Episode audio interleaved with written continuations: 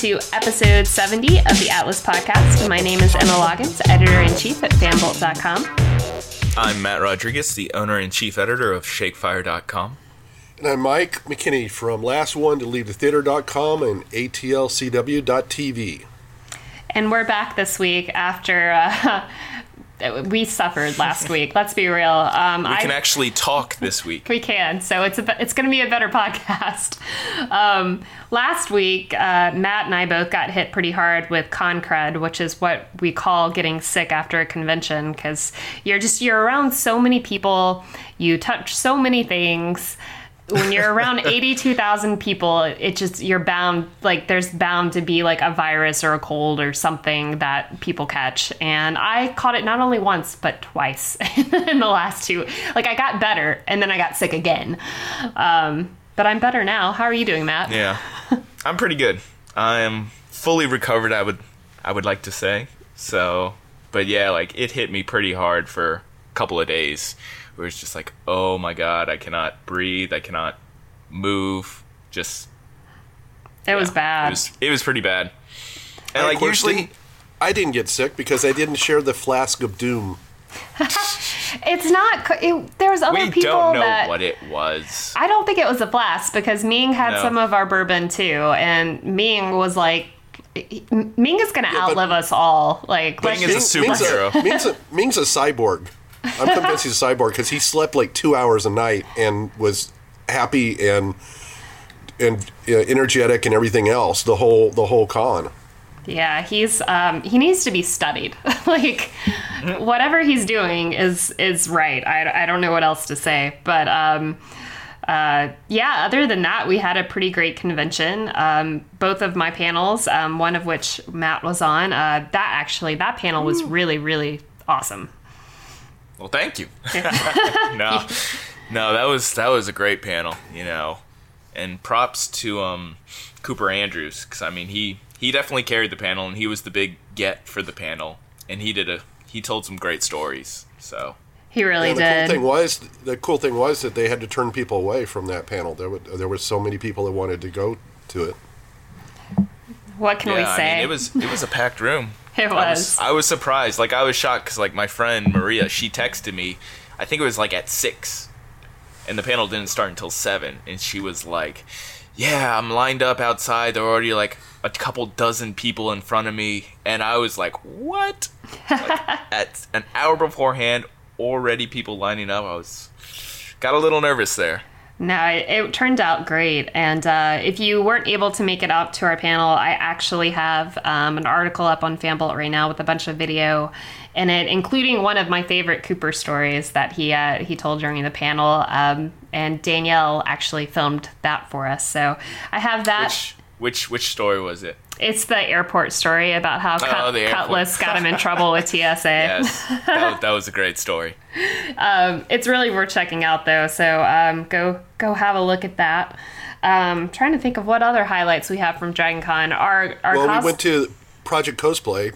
Yep, we went to Project Cosplay, which was another um, event that they had to turn people away from. So uh, they did a really good job with that. Uh, every yeah. year they do a really good job with it. It's definitely not kid friendly at all. Um, no. so don't bring it's, your kids it's to it. even more vulgar and obscene than the monthly it is. Project Cosplay at Joystick. It is just, it's that times a hundred. Yeah, it's um, definitely not for the faint of heart. If you get offended easily, then Project Cosplay at Dragon Con is not something you should attend.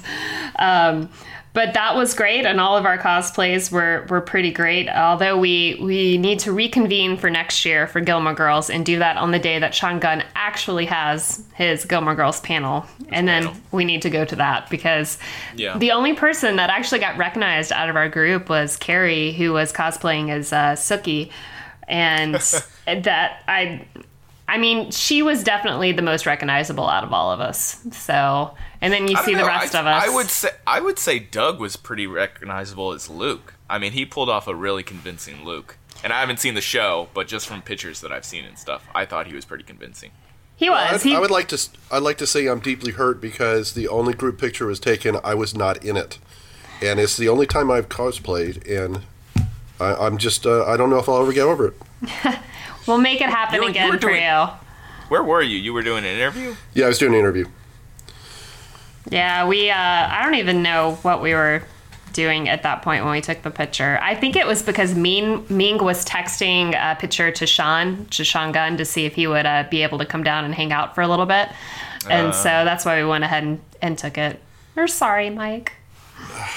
Tears, tears, tears. Thanks, Mike. Thanks, Mike. um, but uh, moving moving right along. After that, we uh, we had and we all got sick, and then we all saw it, and which we're going to talk about here in a minute. Well, it was actually it was more. We saw it, and then we got sick. That's Because well, Tuesday, Tuesday I was feeling fine on Tuesday, and then it was Wednesday that I woke up, and I was like, "Ooh, Yeah, now it all. I'm starting to." Then it was downhill from there. Yeah, it was. Uh, it was a rough go It was of it. it was delayed con crud. Well, we basically didn't do anything else though for the rest of the week, so we don't have a lot of other things to talk about. But I will say for next week, we're going to be talking about Cirque du Soleil, which we're all going to tomorrow night to the media preview of, and then. Um, this weekend, I'll be up in New York and New Jersey for Heroes and Villains Fan Fest. So hopefully, we'll have some some cool stuff from that to, to chat about as well. But And also the Emmys are on Sunday. the Emmys are on Sunday. I feel like we should maybe make some bets. Did we make bets? I feel like we made bets when they announced the uh, the nominees, and I don't know if we. For the Emmys? Yeah, I don't even know who's nominated. I'm pretty Um, sure we didn't make bets. Let's all right. Let's just do the main categories. Let's predict um, best show and best actor and best actress. And I'm gonna pull them up right now so we can go through it. Okay. Yeah. So, best drama, here's your options Better Call Saul, The Crown, The Handmaid's Tale, House of Cards, Stranger Things, This Is Us, Westworld. That is hard. Ooh, that is hard. Like, oh, jeez. You know, like I am tempted to say The Handmaiden's Tale I just am because too. of how many people we saw at Dragon Con who were dressed in that costume. Yeah. It was ridiculous. It Like, was I had no idea that show was so popular.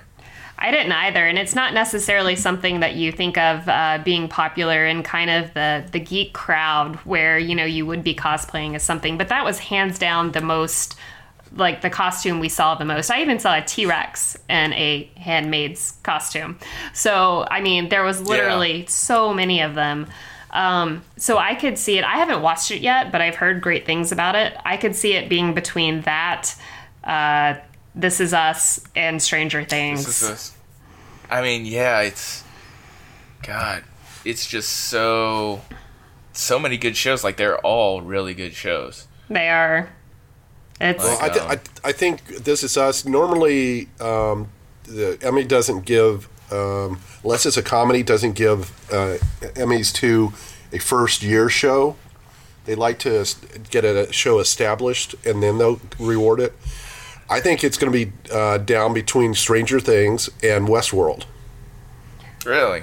well, those are don't both. Both of those have only had one season so One far. season. So Okay, technically, that- well, I'm blowing it. That just and it and didn't didn't the Crown win last year?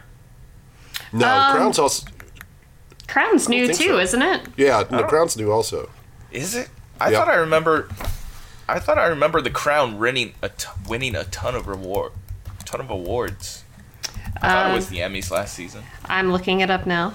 Uh, Game of Thrones, 2016. As it should be. um, and as it should be next year for sure. Um, I don't know. I think that usually the HBO shows. I don't. I don't think Westworld's going to take it this year. I think at some point Westworld will. Um, but I really I do. could- I, it's probably going to be This Is Us or Handmaid's That's Tale. what I was, I was gonna say. I was gonna go with this is us. This is us. All right. Well, our money is on on those. We'll see who's right next week. Um, comedy series we have Atlanta, Blackish, Master of None, Modern Family, Silicon Valley, Unbreakable Kimmy Schmidt, and Veep. Normally, I think it's gonna be Atlanta. I think it's going to be Atlanta too. I think that's almost a done deal. I'd be Yeah. shocked if it wasn't. I think Veep um, won last year, and it's won multiple years. Um, Yeah. But I, I really do think it's going to be Atlanta. But you got to remember, look how many times Modern Family won, even when it started going downhill. True. True, but I, I, am But, I'm going. but it hasn't won recently. it I know, hasn't. but I, I'm not talking about Modern Family winning. I'm talking about Veep winning again. I don't. That's who. I think that's who it's going to be.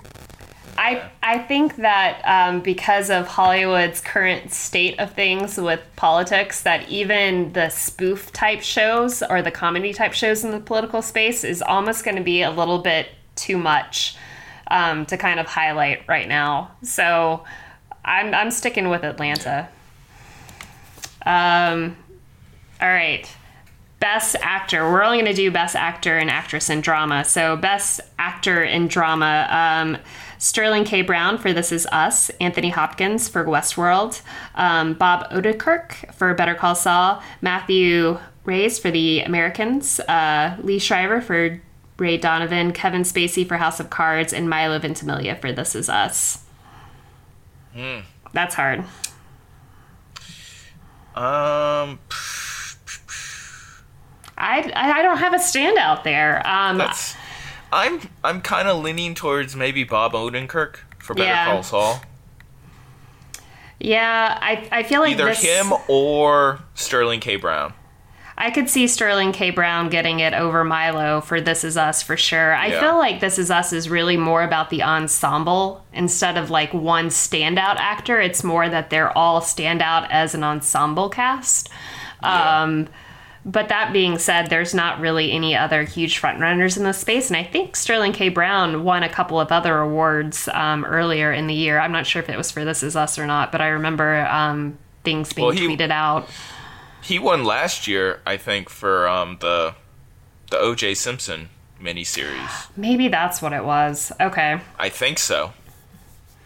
Yeah, I'm, I think it's between Sterling K. Brown and um, and Anthony Hopkins, and I think I think I think Brown gets it. I think uh, Mike is a closet Westworld fan. That's Oh, I, just I uh, love Westworld. I do Watched, too. I watched the first four episodes. Were, were you a fan? Why'd you stop? Um, it's on my DVR. I just, I just, uh, you know, it's that's a show that I, you have to kind of commit to watching intently, and You do. yeah. I, I haven't had a lot of time to be able to do that. Fair enough. Fair enough. You you prioritize your film over your television. I can respect that. um, all right. So best drama or best actress in a drama: uh, Viola Davis for How to Get Away with Murder, Claire Foy for The Crown, Elisabeth Moss for The Handmaid's Tale, Keri Russell, The Americans, Evan Rachel Wood, Westworld, and Robin Wright, House of Cards. I'm gonna say Elisabeth Moss for Handmaid's Tale. Yeah, I'm gonna go with Evan Rachel Wood for Westworld. I think she she killed it in that. She did. But I only saw one of her cosplaying Dragon Con. so it's totally You're not just- what I you're should be just going busting my bet- what- whatever's on. the most popular at Dragon Con. So so Gilmore Girls would win everything, and, and where where are It- the Mr. Robot nominations? Hmm? Uh, well, Mr. Robot is taking its sweet time coming back, so I can understand why it's not it's not on here. Um, it was last year though, and um, it won last year for a couple of categories. But I'm gonna go with I'm gonna go with Elisabeth Moss. Yeah, Team Elisabeth Moss. She didn't get the credit she deserved for Mad Men, so I feel like it's kind of overdue too, um, in the sense of the you know them not recognizing her for past work. So we shall see Sunday night. I'll be watching it alone in my hotel room because I'll I won't be here with you guys, but so goes it. I'll deal. Uh, well, let's jump into box office results. Um, this has been like the first week, weekend um, in like a month or more of like the box office actually doing well. Um, and the difference, Eh, It's it's more like one movie doing well. well, yeah, the difference between first and second place is absolutely hysterical. Um, so it, of course, uh, the Stephen King movie came in first with 123 million. Coming in second place with 8.5 million is home, home again. Um, the Hitman's Bodyguard came in at third with 4.8 million. Annabelle still hanging in there in the top five uh, with 4 million, and Wind River coming in fifth with 3.1 million. Um, so yeah, I mean, basically, it was the only thing that people went to see at the box office this weekend, which uh, we were going to review it last week, and then Concrud obviously happened. So let's talk about it now because it was a pretty freaking awesome movie. It was. I loved it. I I actually saw it again. Did you? Yeah. Did- thanks to thanks to the MoviePass. so I've been I've been able to see more movies now than I usually do, which is already an insane amount. That's But awesome. no, it is amazing. What did you think, Mike? I liked it. Um, my only problem with the movie is that all the scares are jump out of the dark scares, and also there is a pattern of because there's seven kids and we get to see all these the kids' fears. There's a pattern that keeps happening over and over of the kid being lured into somewhere, then being confronted by his fear, and then Pennywise shows up to try to kill him and that ha- it just happened in a pattern too much for me. I still liked it a lot. I just I didn't give it my I would pay to see it again um, uh, review. Gotcha. I, I really liked it. I felt a lot like um, if Stranger Things was actually like a really scary horror movie, it felt like that. And not just because uh, it shared one of the cast members of Stranger Things, although that certainly didn't hurt. Um, I do want to kind of bring up a And comment. it takes place in the 80s. It does take place in the 80s, and um, it's basically, but like the the verbiage that Finn uh, Finn Wolfhard, Wolfhard is uh, using in it is a lot more vulgar than hit the Netflix series Stranger Things. Yes. yeah, I, I put it. I put in my review that that it's like uh, if you turned E.T. or um, Stand by Me into a horror film. That's Yeah. what you would get. yeah it's um it's it's not appropriate for kids for sure um, but it definitely No. plays off that nostalgia element in the same kind of way that you know stranger things does and of course the duffer brothers the creators of stranger things have talked about you know how stephen king was an influence in in creating stranger things um, so you can kind of see some of the um, you know where where the Duffer Brothers got some inspiration from, which is kind of cool. Um, one thing I do kind of like want to briefly mention and see if you guys have heard anything anything about it. I don't want to get too deep into it because like I like to think that our podcast is appropriate for all ages. Um, but there was a certain scene in the book that didn't make the film, and Oh, when I Yeah. heard about it, um, it's a very it's a very weird sexual scene um, that seems completely uncalled for. Having seen the movie, and even people that read the book said they didn't really feel like um, this scene was called for. And then I realized that there's scenes like this in several of Stephen King's books where they he kind of pushes the boundaries with some sort of sexual content that involves children that seems just like really out of left field. And I Yeah. I haven't actually read any of his books, so I'm not I'm not familiar with it, but when I heard it in context to this, I was like Man, I, I think Stephen King may have some problems. Like- yeah, we we act, we were actually talking about that at the screening last night. about that one scene that's in the book but not in the film. And it yeah, we're just like everybody's in agreement basically. Like I haven't heard anybody who actually agreed like, "Oh yeah, that makes sense in any context." No, and it's like um, I guess It's just when I don't know. when Stephen was interviewed about it, he said it was something that basically the the girl is um, you know taking control back of her situation, and it's about her overcoming something, and then but you Well, that and it, doesn't also, make like- sense. It just doesn't make sense. and like I've also heard heard like it's the like that moment is the transition from you know childhood into adulthood basically for them. It it just Which- doesn't work. So, so we still might get it in the in the sequel. No, Hmm. I don't think we'll have that. I don't I don't think so either and I mean it just doesn't if you want to learn more about this there's a ton of articles about it online that you can kind of read about it in more detail um, it, it just doesn't make sense with the the content of the story there's no way I feel like that you can justify that scene um, in the context of, No. of this story So One- Alamo Draft one House did. maybe. uh, so Alamo Drafthouse did a couple of really cool things with this movie. Uh, the first thing, you know, they have they do a lot of trailers basically tell you not to text or talk during the movie, and usually they do something with current films. They had the younger brother in the film. Uh, he's the kid that in the trailer you see is floating the the boat on in the street. Georgie. Um, yeah, and um, he did, he does this PSA where he's he's in the raincoat and he's got the balloon, and he he, he just says if you if you text during the movie, you're going to be visited by somebody, and then he just starts saying, um, what is it? What's the float line? you you'll float too. Yeah, he just starts saying the float line over and over and over again. It's really it gets a little creepy at the end. Yeah, it's really he does cool. it like he does in the trailer, in one of the trailers, where Yeah. he repeats it over and it gets more and more menacing. And then the other thing is they had a clowns only showing. Oh, I saw that. house. That was, yeah. And the picture they did was they got one of their they got somebody to dress up in the raincoat and the balloon, and they were just surrounded by all these incredibly creepy clowns. It was, I just love Drafthouse. Yeah. They do some pretty fun and creative stuff. Um, if only there was one in Atlanta. If only they need to get on that because we need one. Um. Alrighty. Well, uh, everyone should go see it because it's awesome and it's like basically Halloween horror season. So go go see that one this weekend. It's worth it.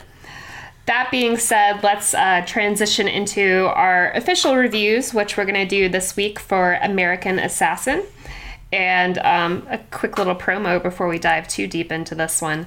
Um, I am giving away a set of three Mondo style posters on Fanbolt that were designed by various artists um, for this movie, and they're really, really cool looking. So it's it's up on Fanbolt. Go check it out and enter to win a set of three of these because they're cool. You had me at Mondo style. They're really, really, really cool looking. Uh, they're not Mondo I've- I've- posters, but they look I've seen like the they bullet are. one. The bullet one's pretty cool. I I, haven't seen the other two. there's one that has a flag, and then there's there's like the flag poster, the bullet poster, and the CIA poster. And the CIA poster is my favorite. And I started kind of diving down the rabbit hole of the different artists that designed them. And there's the the one um, I don't remember which one it was, uh, but if, that have each one of the artists uh, their websites linked on on the page as well so you can see some of their other work and there's a couple that have done like star wars stuff that i really want to buy and i think it was for mondo because like they're not for sale anywhere else online which Yeah. hurts my soul but it's all right um alrighty well Oh, let's that is really cool. yeah By the way, for for people listening that don't know, Mondo is the poster and T-shirt offshoot uh, and music offshoot of Alamo Drafthouse. oh i didn't know that i just thought it was Yeah. a cool design company Nope, it's Alamo Drafthouse also. They, in fact, if you go to Austin, they actually have a Mondo gallery there. Yeah. where's that why haven't you taken me there mike It's it's pretty far away from downtown. It's all all the way on the other side of the university, um, of the University of Texas. So it's a pretty long drive. I'm just It's not anywhere that we could we could walk to, and, it would, and it's I mean it's literally like fifty or fifty five blocks from from downtown. i'm just That's here an Uber away. Yeah, I'm just I'm just hearing excuses. That's all I'm hearing. no, there is a lot to do in actual downtown Austin, so I understand. I forgive you, Mike. Well, it's either you either go to you either go to uh, Toy Joy, or you go to the Mondo Gallery. So tell me which one you'd rather go to. You can't take Toy Joy away from me. You can do both. There's plenty of time. Happiest place on earth is the Toy Story or the toy store in um, Austin. It's amazing. Toy Joy. You should go there. All right, moving along without getting down a, another rabbit hole. Um, which one of you guys wants to set up American Assassin for us? I'll set it up. Why not?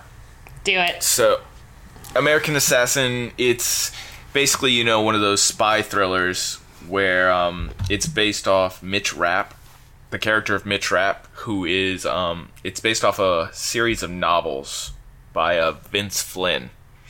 So, Mitch Rapp, played by Dylan O'Brien, he's basically um, this young adult who his girlfriend is killed basically in front of him. They're on vacation, and she is killed by these group of terrorists.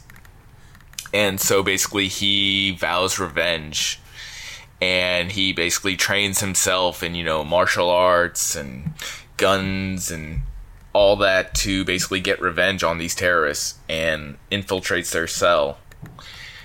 And basically because of all this he is being watched by the CIA and they decide to recruit him to this you know elite black ops unit that is led by uh, Michael Keaton and so they they bring him in and their mission or their first mission together is to um, stop the sale of a nuclear warhead and they gotta gotta figure it out who it is and go from there Cool.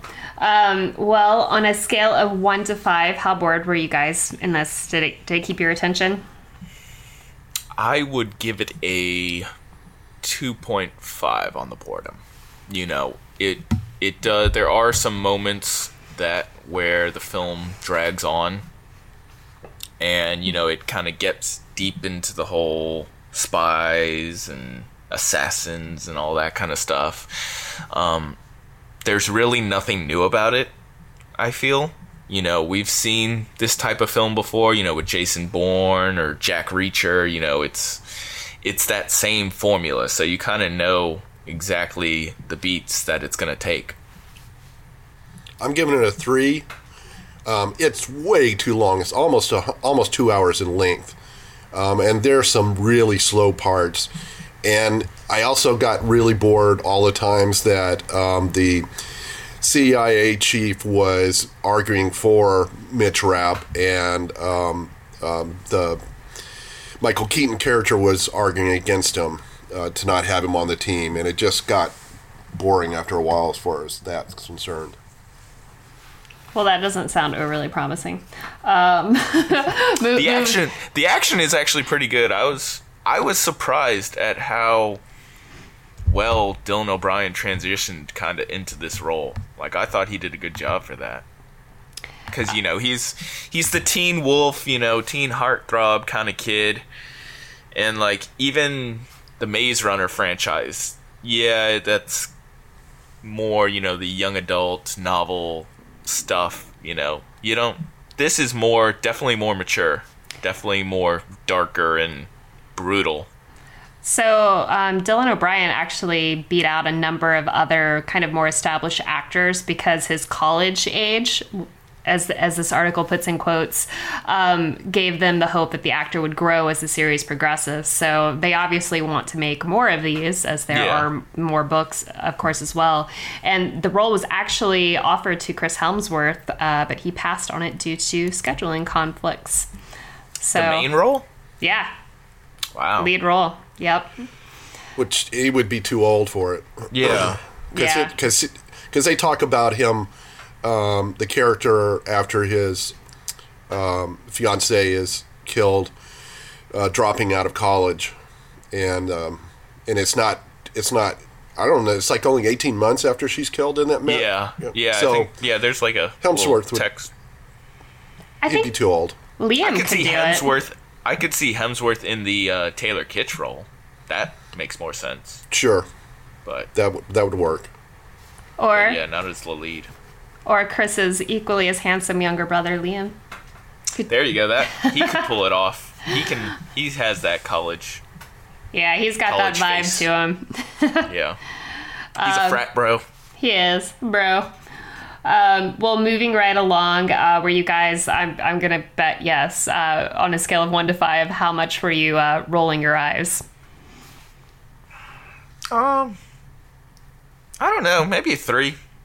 You know, it was just the standard eye roll because of we've seen this all time and time again, and like, you know, them dealing with, you know, there's so much, you know, the standard, you know, uh, spy thriller twists and turns like oh somebody's an agent somebody's a double agent and it's just you just get tired of the same tropes time and time again I'm going to give it a four, and here's the reason: is that um, in order for him to infiltrate a the the group that uh, killed his fiance, he becomes an expert on the Quran. And I'm like, in 18 months, you're an expert in the Quran. I don't think so. And also be able to speak. Um, uh, uh, I'm guessing Farsi, but Arabic, uh, an Arabic language, fluently. Also, It seems totally reasonable. I don't know what you're talking about. Um, I don't know. I don't know. When you're devoted to one only one thing, maybe. Maybe. I When don't know. you're know. obsessed. I mean, I don't know where he's getting his money and all that stuff, but this is movies, Mike. This is the well, I think movies. This is not I think he. I think uh, because his parents have died in an in an parents died, accident. yeah. So I think he has some sort of trust fund. I think he mentions a trust fund at one point. I, I like how I'm you're sure- trying to justify this with he's he's able to pay to like live from his trust fund so he could devote himself to studying purely. Like I like how we've uh, resorted to this and talking about movies now where we have to like justify like how like we just can't suspend like disbelief anymore. We have to have it make sense. I'm sure the books go into more detail. Probably. They usually do. Um, all right. Well, best worst actor. Uh, what performances stood out either as good or bad to you guys? You know, Well, I think uh, Michael Keaton because he just has so much fun with the role. Um, he actually got looks like he got into somewhat of shape to, to be able to play this role also. But I, I enjoyed Michael Keaton's performance. Yeah, I enjoyed him, but uh, I'm still gonna give it to Dylan O'Brien just because it's such a big departure for him. All right. Um, I'm trying to to look up the the cast list on IMDb. What role did Michael Keaton play? He was um Stan Okay, Stan. Stan Hurley. Well- so he was the the guy in charge of the Black Ops program. And he's I- like a legendary CIA guy. He's like, Yeah. you know, one of the greatest CIA officers ever out there. Gotcha. Gotcha. Well, um, never mind then, because I had some fun facts, but that wasn't for that role. So we'll just keep moving along. Well, what And then role? for- you, for, you uh, can't leave us hanging.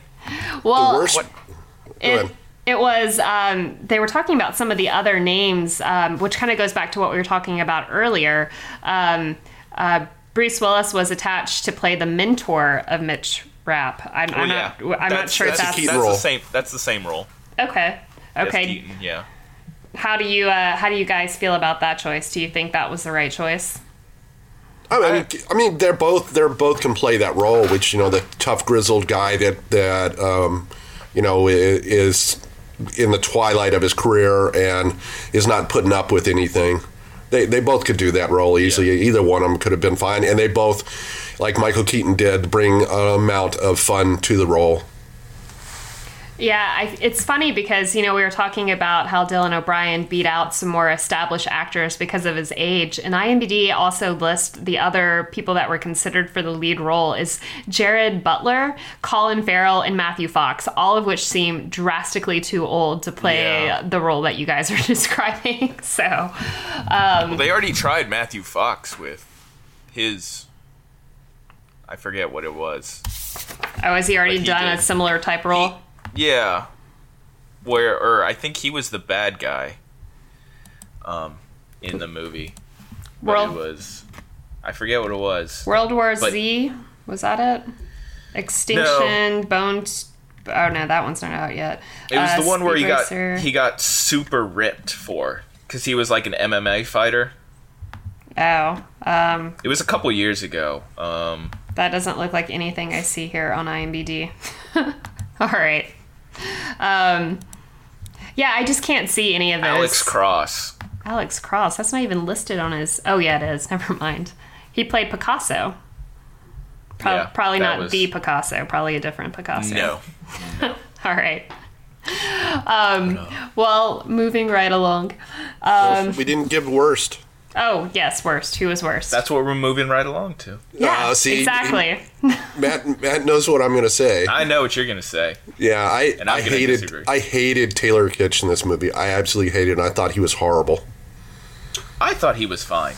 I thought, you know, he didn't he didn't do much because he didn't need to do much. And I I, I enjoyed the the torture scene between him and Michael Keaton. No, he. I over- thought he both of them did really He good. overplayed that. He overplayed the crazy. Way overplayed it. I respectfully disagree. I'm I'm giving it to uh, Santa Lappin. I'm probably butchering her name. That's all right. She's basically That's- she's she's the CIA director who who you know who as Mike said earlier gets into a bunch of arguments with with Keaton about you know you have to bring this kid in you have to send him on his first mission mission to help disarm this nuclear bomb even though he's never been out in the field anymore and it's, it's just like she always felt like she was getting in the way of everything fair enough. and I was I was just annoyed by her character Well, you guys aren't selling me on this so far. um, but let's go, let's keep moving along. Um, not a very high Atlanta recognition factor here, as it was filmed in London, Italy, um, all around England actually, um, but mainly England and Italy. So yeah no ATL factor there. Um, so overall, on the official Atlas scale, one to five, what are you guys giving American Assassin? I'm giving it right down the middle an ATL. You know, I for what it is, it's a it's a fun movie for you know the whole um, action thriller kind of spies and assassins kind of thing. It it doesn't do anything new. Um, it's a lot more brutal, I would say, than your stereotypical Jason Bourne. Um, but I mean, it is what it is. It's not a great movie, but it does. I, I thought the action was done well. You know, like I said, I, I enjoyed Dylan O'Brien's performance. I'm giving it a 2.5. Okay. Um, I didn't. I the action sequences I liked, but I, I hated Taylor Kitsch, and uh, I, I and it's and like Matt's saying, it's not anything new that we're seeing. It's not a, uh, uh, you know, and I, I it's I don't think that it's going to do great at the box office. I'm looking at this weekend it still doing monster business, like you know 45, 55 million, and I think American Assassin is only going to do like uh, 11 or 12 million. Yeah. Alrighty. Well, um, on that note, uh, there's another movie that's coming out this weekend, though, that Mike described earlier before we started recording as a uh, light-hearted movie called First They Killed My Father, because that sounds like a light-hearted movie. Um, Mike, you want to Because explain? that says family friendly. yeah. All right, I was I was joking. It is it is not it is definitely not a lighthearted movie. It's pretty pretty hard to watch. Um, it's based on a true story. Um, and Angelina Jolie uh, directed the film, and she also co-wrote the screenplay with the um, spoiler alert with the person that um, is the main character. Um, it is basically takes place uh, during the uh, after um, U.S. pulled out of Cambodia and uh, Vietnam at the end of the Vietnam War, and um, a fairly well-to-do family, very large family, um, is caught up in the transition from a traditional government to the Khmer Rouge, and um, she undergoes just this little girl, and she's I'm guessing seven. She goes through in, in just a couple of years, just amazing amount of just horrible things happen to her and to her family. Um, in fact, she at one point is is indoctrinated into the Khmer Rouge, um, is counted on to actually start fighting the Viet- Vietnamese, um, you know, at such a young early age. It is definitely uh, Jolie's best film. It is hard to watch, I said, but um, I didn't know too much about. I knew a lot about Vietnam, but I didn't know too much about Cambodia, and I didn't know much about the Khmer Rouge, which basically killed during their time of power between uh, just out and out murders, uh, starvation, um, killed uh, one fourth of the Cambodian population in a fairly short amount of time, too. They basically relocated everybody and made them go out and work in the fields in basically prison camps. Um, or they became soldiers, and, and that's the where your two choices in order to survive. Um, Jolie does an excellent job with this film. We see this film through the eyes of the young girl, um, and the young girl is amazing. Um, she's just just wonderful in the part. Um, it's heartbreaking. Um, I will give you a little spoiler in the fact that obviously she survives because she wrote, uh, put, wrote the, uh, co-wrote the screenplay.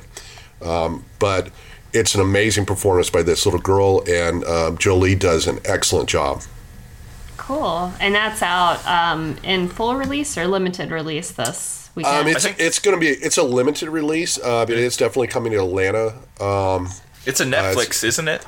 It is a Netflix, and so it also will be available very soon, if not already on Netflix. Um, but it's a it's a really good film. It is tough to watch, um, but it's it's an excellent film, and and Jolie is a really shows that she can be a really good director. How does it compare to um Beasts of No Nation? Because I I watched the trailer for it and I got very similar vibes. Yeah, it's got it's got does have have that. Um, it also the um, a film that was made in I want to say the '80s called The Killing Fields, Yeah. um, which is basically on the same same subject. Um, the the difference is is that um, this one, this one, um, the the main character never loses her her, her humanity, um, and that that is uh, one of the keys to where you keep rooting for her to to survive. Because she never loses even though she's basically they're trying to brainwash her at one point. Um, she never loses her humanity. And um, it's it's also I let's just say there's some hope in the film also. So it's not all dark and depressed but a lot of it is. Gotcha. um, it's not, and, and there are some scenes that are. I want to warn everybody. Also, there's a couple of scenes that are very brutal, as far as the uh, war scenes. Um, it's it. There's a couple places where it's pretty darn bloody and pretty horrific. Gotcha. Well, um, you guys can check out that and it this weekend. And um, next week will be what? What movies are you guys seeing? I'm. I don't have any screenings next week. I don't know if you guys signed up for some. There are a ton next week. I don't Really? even remember what they are right now. Yeah.